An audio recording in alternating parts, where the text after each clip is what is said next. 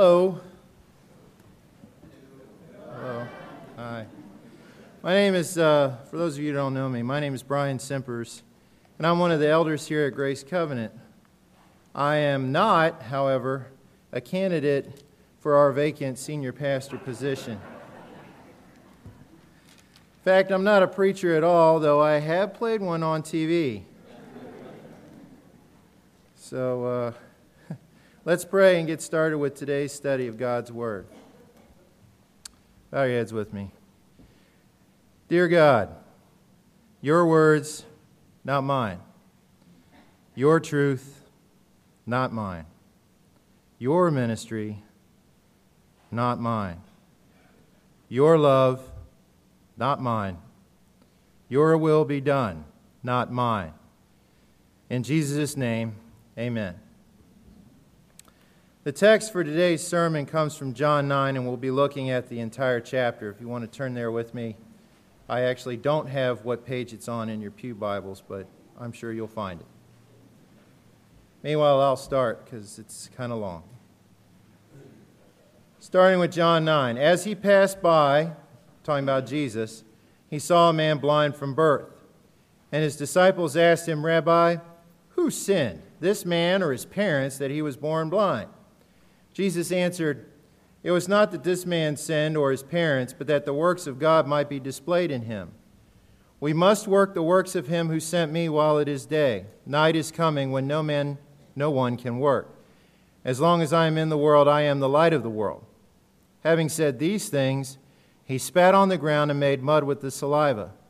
Then he anointed the man's eyes with the mud and said to him, Go wash in the pool of Siloam, which means sent. So he went and washed and came back seeing. The neighbors and those who had seen him before as a beggar were saying, Is this not the man who used to sit and beg? Some said, It is he. Others said, No, but he is like him. He kept saying, I am the man. So they said to him, Then how were your eyes open? He answered, The man called Jesus made mud and anointed my eyes and said to me, Go to Siloam and wash. So I went and washed and received my sight. They said to him, Where is he? He said, I do not know. They brought to the Pharisees the man who had been formerly, who formerly had been, who had, bleh, who had formerly been blind.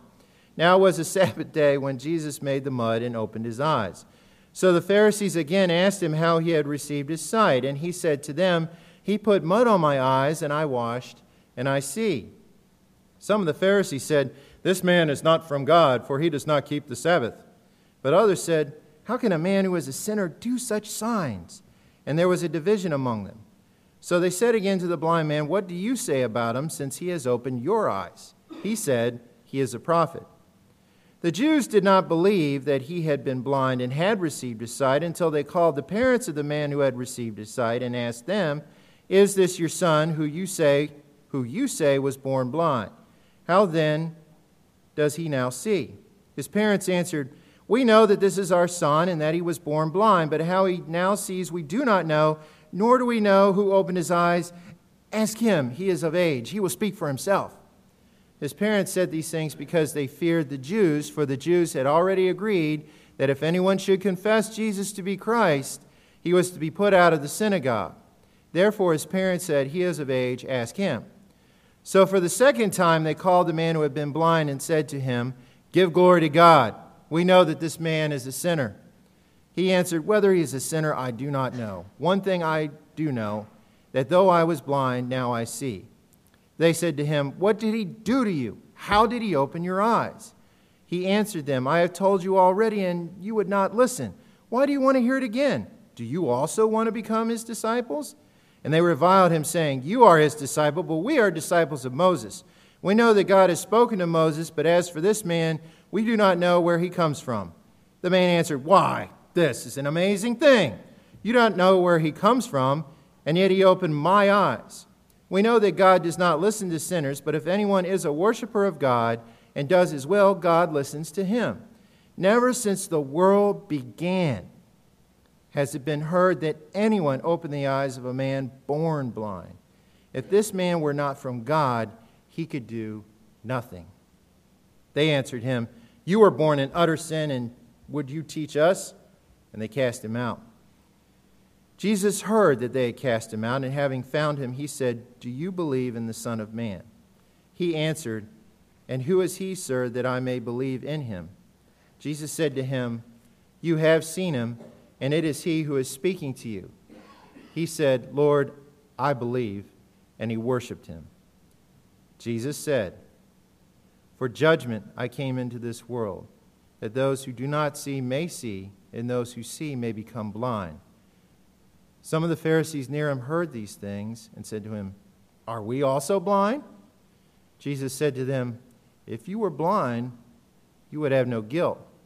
But now that you say, We see, your guilt remains. This chapter has been on my heart for some time. I keep coming back to it and reading it again and again, meditating on it. It would be easy and true to say that it was the Holy Spirit that put it on my heart.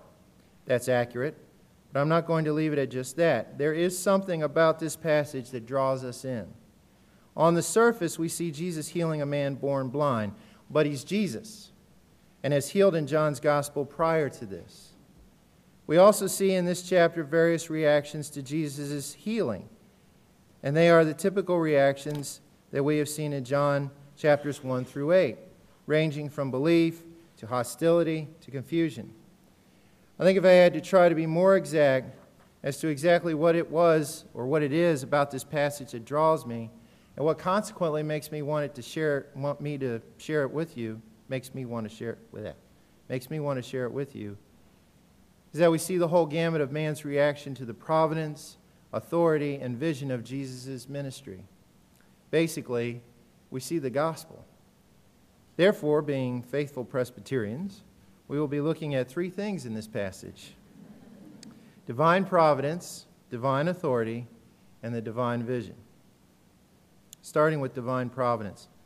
The confession our denomination uses is the Westminster Confession and it explains what I mean by providence in this way God, the great creator of all things, does uphold, direct, dispose, and govern all creatures, actions, and things, from the greatest even to the least, by his most wise and holy providence, according to his infallible foreknowledge and the free and immutable counsel of his own will, to the praise of the glory of his wisdom, power, justice, goodness, and mercy. At the end of John 8, we read that Jesus has gone out of the temple because the Jews were going to stone him, but is still in Jerusalem. This is important to keep in mind as we look at verses 1 and 2 of John 9. They say, As he passed by, he saw a man blind from birth. And his disciples asked him, Rabbi, who sinned, this man or his parents, that he was born blind? We see the disciples start the ball rolling with a question that we recognize even separated by 2,000 plus years. We don't often, don't we often assume we know the story? Think about it. Car accident plus teenagers equals what? They must have been drinking or texting. Young woman plus unmarried plus pregnant equals, well, you know, 53 year old man plus cancer equals, well, he must have been a smoker. And the disciples' question, we, we see this equation too. Blind guy plus born with blindness equals somebody must have done something, and God punished this dude and made him blind. Now, all we or the disciples need to know to satisfy our morbid curiosity is who sinned? We recognize this question because it sounds like theology we can get on board with. As we will later see, it's Pharisee theology. God gets angry with sinners, gets his wrath on, and wham, somebody gets smoked. Mess with God, get what you deserve. Now, there is some biblical basis for this warped view. The Bible tells us God has, since the foundation of the world, set about to eliminate sin. We even have a Bible proof text for the disciples to think in this way. We look at Exodus 20, verse 5, about the middle of the second commandment, and it seems to back us up. For I, the Lord your God, am a jealous God, visiting the iniquity or sins of the fathers on the children to the third and fourth generation of those who hate me. Okay, we've got it. There it is. But Jesus, made flesh and dwelling amongst them, goes and turns it all on its head in that wonderfully graceful way he has. Look at verse 3. Jesus answered, It was not that this man sinned or his parents, but that the works of God might be displayed in him. Notice what Jesus isn't saying. He isn't saying that the blind man was sinless or that the blind man's parents were without sin. What Jesus is saying is that their sin wasn't the reason the man was born blind. Jesus changes the equation from the analytic, scientific, who did what, cause and effect, to the much deeper and more dangerous why. This is the glory of God right here. Jesus is normative, he is dogmatic. All of this is about God the Father's glory. This man's blindness is an act of divine providence. It was all set up by God to be exactly this way. And Jesus confirms it in these verses. Now, for the rest of the chapter, as far as the Bible is concerned, the disciples' mouths are shut. They thought they understood the equation, but they didn't. The disciples didn't get the answer they were expecting they would because they asked the wrong question. Of course, we modern folks would never do that now. Notice that Jesus goes still further, setting up in verses 4 and 5 what is going to happen next. We must work the works of him who sent me while it is day. Night is coming when no one can work. As long as I am in the world, I am the light of the world. Now, these two verses alone are worthy of a sermon, but it is sufficient for now to say two things. First, Notice that Jesus uses the plural we with the disciples. And second, that light and darkness are more than mere physical distinctions. Jesus is the light of the world. This man was born blind, so Jesus' light can shine. This man was born blind, so we could see Jesus. Think on that for a moment. Isn't it beautiful? I had a student come up to me this week in Bible class pointing out a, verse in Romans 6 and asking, How can he, talking about the Apostle Paul, do that grammatically? She was, she was looking at this verse and she just, it stuck in her brain. So we got a piece of paper and diagrammed the verse. And you know what she had noticed but didn't have a word for? The literary technique of parallelism. She was blown away by it. And I've been praising God ever since for revealing His beauty to her in that way. God's word and will are beautiful. So when we go back to the text, we see what? The disciples ask the wrong question and get an unexpected answer. And then we read in verses 6 and 7 that Jesus makes mud with his saliva or spit, puts the mud on the blind man's eyes, and then sends him to wash in the pool of Siloam, which means sent. The Pool of Siloam was in Jerusalem, and according to my research, was at the end of the 1,749 foot long tunnel made by King Hezekiah inside the city of David. The ancient Jewish historian Josephus says it was at the far end of the valley of the cheesemakers. Makes you wonder if they had a valley for cows and anyway. Siloam is the Greek form of the Hebrew Shiloh, which I'm told means ascending of the waters or aqueduct. I mention this because I'm a history nut, and I thought it was interesting. So the blind man is sent to the pool, whose name means sent. When the blind man comes back, he can see. There's some beautiful symmetry right there. This healing of the blind man brings us to our second point divine authority. And as we go along, you'll notice that this narrative flows from providence to vision to authority, over and back again, and not necessarily in that order. So now we're going to go back and we'll look at John chapter 9, and we'll start again at verse 8. The neighbors and those who had seen him before as a beggar were saying, Is this not the man who used to sit and beg? Some said, It is he. Others said, No, but he is like him. He kept saying, I am the man. So they said to him, Then how were your eyes open? He answered, The man called Jesus made mud and anointed my eyes and said to me, Go to Siloam and wash. So I went and washed and received my sight. They said to him, Where is he? He said, I do not know. They brought to the Pharisees the man who had formerly been blind. Now it was a Sabbath day when Jesus made the mud and opened his eyes. We'll stop right there. Divine authority. Jesus gives this blind man sight just like he said he would. You may recall that in Luke 4, Jesus is rejected by his hometown of Nazareth after reading Isaiah chapter 61, verses 1 and 2. And what do they say? It's interesting. Listen to this. The Spirit of the Lord is upon me because he anointed me to proclaim good news to the poor.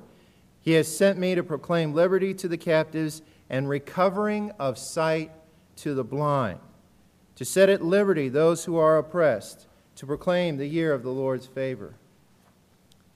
Jesus healing the blind man fulfills the prophecy from Isaiah. The fact that this man is healed and has sight, rather than cause people to rejoice, it just drives the people, his neighbors, nuts. Look at the reactions. Immediately the questions start Isn't this the blind man? No, it wasn't. Yes, he was. Wait, no, it only looks like him, and so on. And the formerly blind man is saying to them to their faces, Yes, it is me. It would be funny if it weren't so sad. Of course, you know, nowadays they would have cameras in his face and get the doctors in and have him psychoanalyzed on Fox or CNN or something like that. Maybe go on Oprah. So the populace doesn't know what to make of it rather than turn to Jesus and ask, because remember, he mentioned Jesus. Rather than turn to Jesus and ask, we see in verse 13 that they take the former blind man to the experts, the authorities, which in that day and age meant the Pharisees.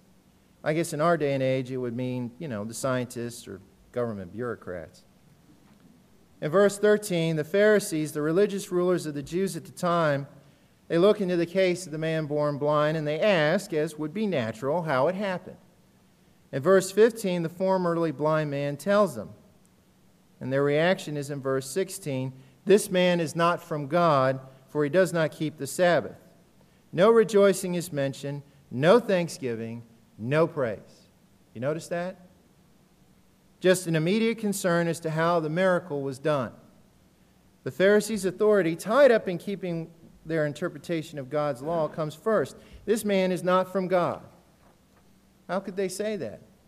Well, we're told in the passage it was because Jesus healed the blind man on the Sabbath. Now, according to John's gospel, this is not the first time that Jesus is healed on the Sabbath.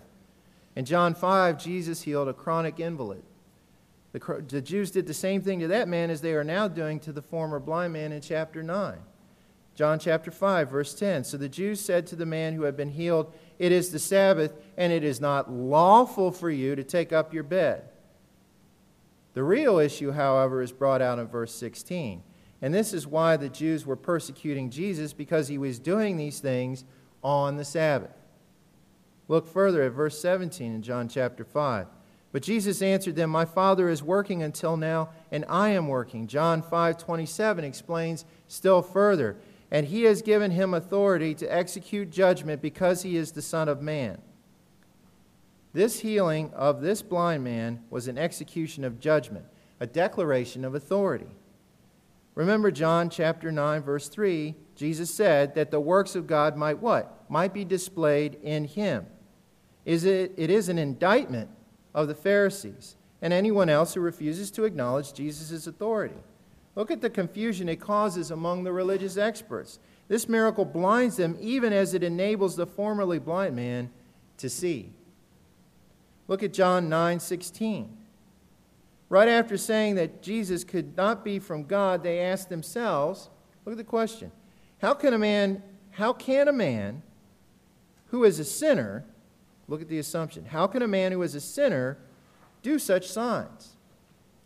Then they ask the former blind man, What do you say about him? And he tells them, He's a prophet. When Jesus performed this miracle, understand he was already in hot water with the Pharisees and religious leaders. In John chapter 5, they were talking about killing him. In John chapter 7, they go to arrest Jesus and can't find him. And then in chapter 8, right before the events we are studying now, we have Jesus telling the Jews in verse 44 that they are of their father the devil because they will not believe the truth. So what do they do? They pick up stones to stone him, but Jesus hides and leaves the temple. The religious leaders and the Pharisees can't get around the fact that this was a genuine miracle. But boy, they sure try, don't they? They even bring in the man's parents, try to get, try to get eyewitness testimony that the blind man wasn't really blind from birth. Verses 18 through 23 show how they try to get the parents to say something to impugn the credibility of their son and thereby get at Jesus. No dice. Look at verse 18. The Jews did not believe that he had been blind and had received his sight until they called the parents of the man who had received his sight and asked them, Is this your son who you say was born blind? How then does he now see? His parents answered, We know that this is our son and that he was born blind, but how he now sees we do not know, nor do we know who opened his eyes. Ask him, he is of age. He will speak for himself. His parents said these things because they feared the Jews. For the Jews had already agreed that if anyone should confess Jesus to be Christ, he was to be put out of the synagogue. Therefore, his parents said, He is of age, ask him. But isn't this behavior typical? I mean, we don't condone it, but we sure do recognize it.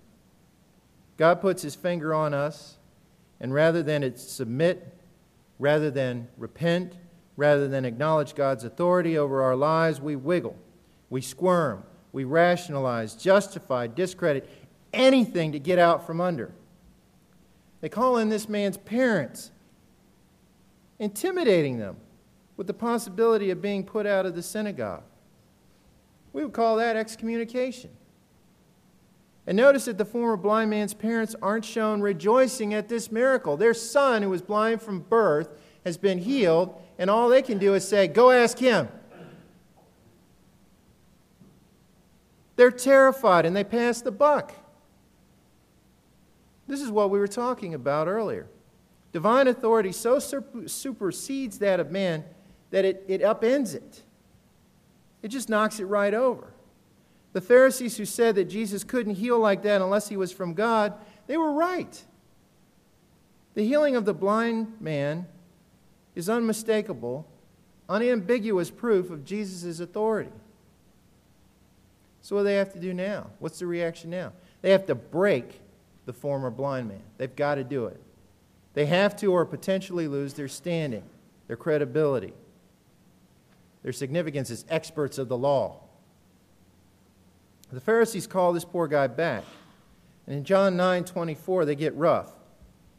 Look at the phrase Give glory to God we know that this man is a sinner. The commentators tell us that the use of this particular phrase, give glory to God, is yet another intimidation tactic that has a potential physical threat. Go back to the first use of this phrase. In, John's, in Joshua chapter 7, Joshua says it to Achan to get him to admit he took plunder from Jericho. Achan confesses his fault, and rightly, is stoned and burned by the people of Israel, along with his sons, daughters, livestock, tents, and everything he had. He had done what he should not have done. God saw it. They say this a couple times in Scripture, and each time they say it, it connotes judgment. So the former blind man answers them again, answers this question, and the only answer he can give is given with the simplicity of a child. Look at verse 25. He answered, Whether he is a sinner, I do not know. One thing I do know, that though I was blind, now I can see. But the priests, the rulers of the temple, and the Pharisees are so blinded by their own sin they can't grasp it. The truth can't be that simple. It must involve washings and sacred vessels and special words and heritage and certain garments and the Sabbath observations, they set down an incense and formal prayers, and certainly not spitting on the Sabbath. That's forbidden. It certainly doesn't involve mud. And by the way, think about mud for a moment. Dust thou art, and unto dust thou shalt return. Jesus is God. So the same God who made Adam out of the dust of the earth spits on the ground, mixes that dust up, takes it, anoints it on a blind man's eyes, and heals him. Heals him through go now wash. So he sends him to the pool called Sent. he washes the stuff off, he washes that mud off. Water, symbolic of regeneration and rebirth. And now he can see. That's beautiful right there.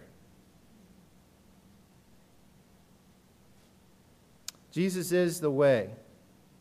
He determines the truth. He is the way, the truth, and the life.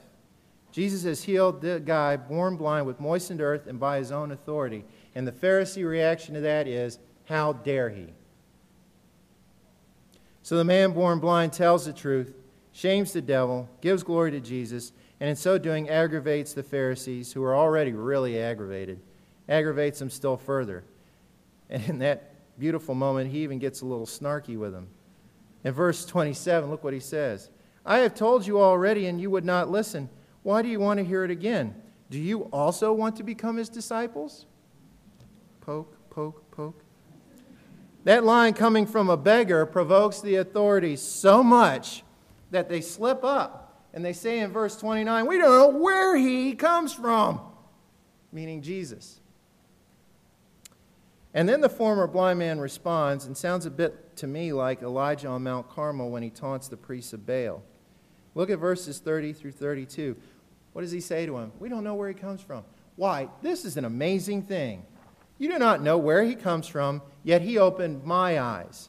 We know that God does not listen to sinners, but if anyone is a worshiper of God and does his will, God listens to it.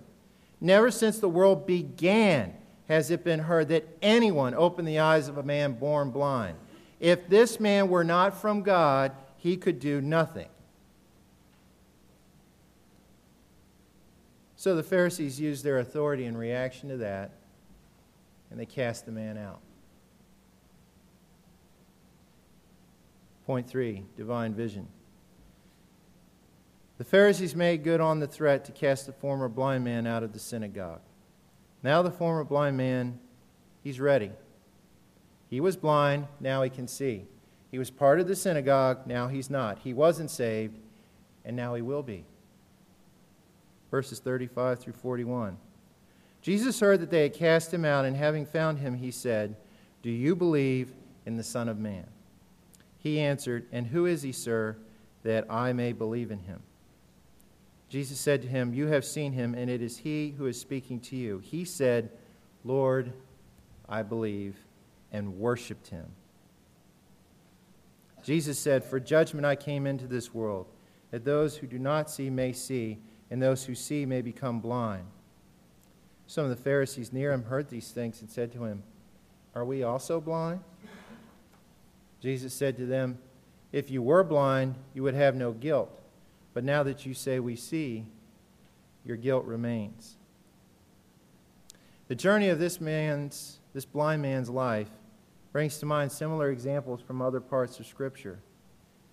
In Genesis, the most, the one that jumped out at me was in Genesis chapters 37 through 50, where the Bible tells the narrative of Joseph. His coat of many colors, his kidnapping, unjust conviction, unjust imprisonment, and eventual restoration, ending in Genesis chapter 50, verse 20, with, As for you, this is Joseph saying, As for you, you meant evil against me, but God meant it for good, to bring it about that many people should be kept alive as they are today. Notice how the themes of divine providence, divine authority, and divine vision are woven together in this chapter. God the Father ordained that this man would be born blind. God the Father sent God the Son to heal the man born blind. God the Holy Spirit then gives the man spiritual eyes to see so that when he finally gazes upon his deliverer, his first reaction is to worship him. Think of the following verse Blessed are you, Simon Bar Jonah, for flesh and blood has not revealed this to you, but my Father who is in heaven. That's Matthew 16, verse 17. That was Jesus' reaction when Simon Peter said, You are the Christ, Son of the living God. The Pharisees don't get the answer because they are blind to Jesus as the Son of the living God. They want to know where Jesus' authority came from. How did he do it? How did he do it?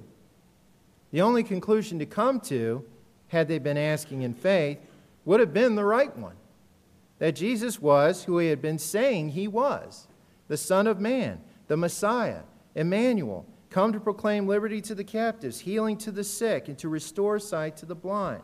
But they, the Pharisees, the neighbors, they are blind to the word become flesh, doing the things right in front of them that the prophets had said that he would do. They don't see it because, as Jesus says, they have been blinded. Verse 39 Jesus said, For judgment I came into this world, that those who do not see may see. Look at that regeneration. That those who do not see may see, and those who see may become blind. Are we also blind? Say the Pharisees. Jesus said to them, If you were blind, you would have no guilt. But now you say we see, your guilt remains. It is a terrible thing to lack that kind of vision. They are better, they're like Satan as depicted in Milton's Paradise Lost. Remember what he says there? Milton has Satan say, Better to reign in hell than serve in heaven. God, in His divine providence, provided a sacrifice to pay the debt of sin. We could not. God's authority was obeyed by His Son, Jesus, even unto death on a cross. Jesus rose again and ascended into heaven. He proclaimed liberty to the captives and sight to the blind, just as we have seen today. The question you should ask yourself today is Are you at liberty or are you a captive? Has Jesus given you eyes to see him so that you can worship him like the man born blind? Or are you blind like the former blind man's neighbors and parents? Blind like the Pharisees? If you are blind, if you don't get it, don't despair. Seek Jesus. He is the light of the world. He promises in His Word that if you ask in faith, it will be given you. Ask in faith for faith. And for those of us who have been given eyes to see, let us always remember that we were bought and paid for with Christ's blood. And so worship him as those who were formerly born blind but now can see. Let us serve with gladness and let us live with joy. Let's pray.